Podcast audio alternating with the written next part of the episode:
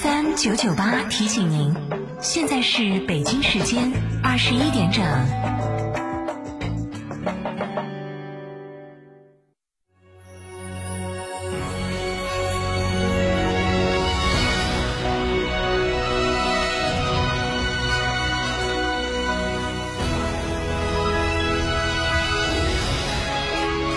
成都的声音，FM 九九点八，成都电台新闻广播。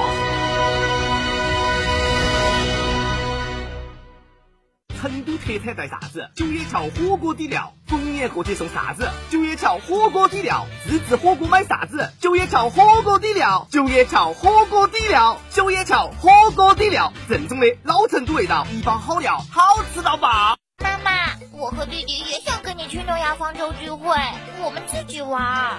好的，老婆，要不要把你舅舅一家的接待安排到诺亚方舟？嗯，算你懂事儿。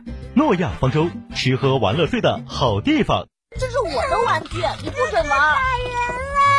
行了，你是哥哥，让着点妹妹好不好？二孩来了，问题也来了。关注厅堂 FM 爱听九一四微信公众号，点击底部菜单“二胎时代”或回复关键字“二胎”订阅收听。一个孩子教不好，两个孩子不好教，还有机会获得原价一千二百元小雅音箱一台。买大众到广博，十月大放价，七星特工朗逸九点九九万，途凯首付两成，月供两千，全车系超长按揭达五年，更有高额置换补贴，来就有好礼！上汽大众七星旗舰店八五幺七六九六六。驾车出行慢一慢，遵规行车最安全。行路过街看一看，不闯红灯莫乱穿。文明城市。从我做起，他人有难帮一帮，助人为乐热心肠。外出旅游想一想，良言善行好印象。文明城市从我做起。想知道每月的爆款车型吗？想知道在哪家 4S 店能享受到上帝式的服务吗？想知道哪家 4S 店的销售顾问最专业，颜值水平最高吗？欢迎锁定每天下午十六点三十分《车天下》栏目，我们将为您推荐每月最畅销车型以及服务最好、颜值最高的 4S 店，敬请关注。深入车市，去哪儿耍？院窝子酒庄噻。院窝子酒庄天台山住民宿，还有十年以上的老酒等你喝。院窝子酒庄电话咨询六幺七八七八八八六幺七八七八八八。院窝子酒庄，中国名酒庄哦。广汇成都凯迪旗舰升级在即，限时启动 CT 六随心贷金融案，享三十六期零利率。批件地址：武侯立交外侧，旗舰地址：广汇深融奥海汽车园，询八五零二零六六六。梅赛德斯奔驰 V 级豪华多功能车，头等舱级、行政级豪华座舱，辉映事业之大。现在更有重头置换及款待长享等多种金融方案可选，详情请洽授权经销商四川福奔零二八八四二幺六六五五八四二幺六六五五。九九八快讯。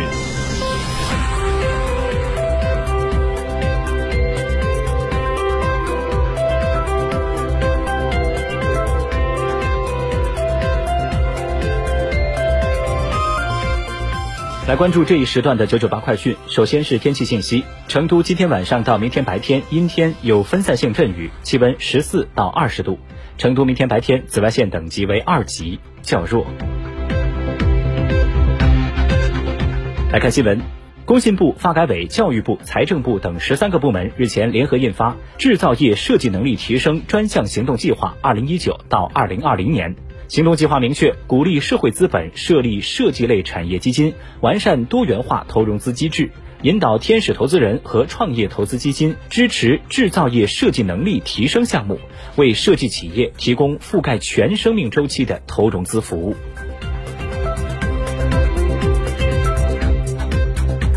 国家发改委近日印发《关于深化燃煤发电上网电价形成机制改革的指导意见》。确定，明年一月一号起，将现行燃煤发电标杆上网电价机制改为基准价加上下浮动的市场化价格机制。基准价按当地现行燃煤发电标杆上网电价确定，浮动范围为上浮不超过百分之十，下浮原则上不超过百分之十五。日前，国家卫健委发布《二零一九到二零二零年流行季流感防控工作方案》，明确要通过对流感疫苗需求、生产供应及接种等情况全流程分析，实现对流感疫苗动态调配，避免接种点疫苗短缺现象发生。发布防治流感常用中西医药品目录，组织医疗卫生机构提前采购，通过全国短缺药品信息直报系统加强监测预警和分析研判。一旦出现供应紧张，积极采取有效措施，保障医疗机构药品供应。据商务部监测，上周全国食用农产品市场价格比前一周上涨百分之四点六，生产资料市场价格比前一周下降百分之零点三，肉类批发价格不同程度上涨，其中猪肉价格为每公斤五十一点二一块，上涨百分之十一。中小学生开学时为新发的教材全部包上买来的塑料书皮，今后不再是强制性或被鼓励的行为了。近日，教育部办公厅、生态环境部办公厅、市场监管总局办公厅、中国科协办公厅四个部门共同印发《关于在中小学落实生态文明思想、增强生态环境意识的通知》，首次对近年来家长反映强烈的塑料书皮说不，提出要在中小学校努力实现无塑开学季。教育部体育卫生与艺术教育司司长王登峰日前介绍，截止到二零一九年十月十四号，全国学校食堂明厨亮灶数量达到三十一点八六万户，覆盖率占有食堂学校数的百分之八十四。直辖市、省会城市和计划单列市学校食堂明厨亮灶数为五点二万户，覆盖率占有学校食堂数的百分之九十一。视线转向国际，根据德国媒体近日报道说，百分之五十八的德国公民主张因土耳其在叙利亚开展武装行动而将其从北约除名，只有百分之十八的德国受访者不支持将土耳其从北约除名。另外，有百分之六十一的德国人主张对土耳其实施经济制裁。本次民调是在十月二十五号到二十八号期间，约有两千名德国公民接受调查而得出的结论。土耳其是在一九五二年加入北约，以现任的军人数量来说，土耳其军队是北约第二大常备军，规模仅次于美国军队。当地时间二十九号，英国首相约翰逊赢得了议会的批准，将会在十二月十二号举行提前大选，以打破脱欧僵局。据报道说，随着英国脱欧第三次延期，英国议会及选民们还在就如何脱欧，甚至到底脱不脱欧存在严重的分歧。约翰逊誓言宁可死于沟渠，也要在二零一九年十月三十一号实现脱欧。但如今面对议员和民意的强大阻力，他不得不打破自己的誓言，退而寻求提前大选，以争取在下议院获得更多的席位。但是目前约翰逊所领导的保守党在议会不占多数席位。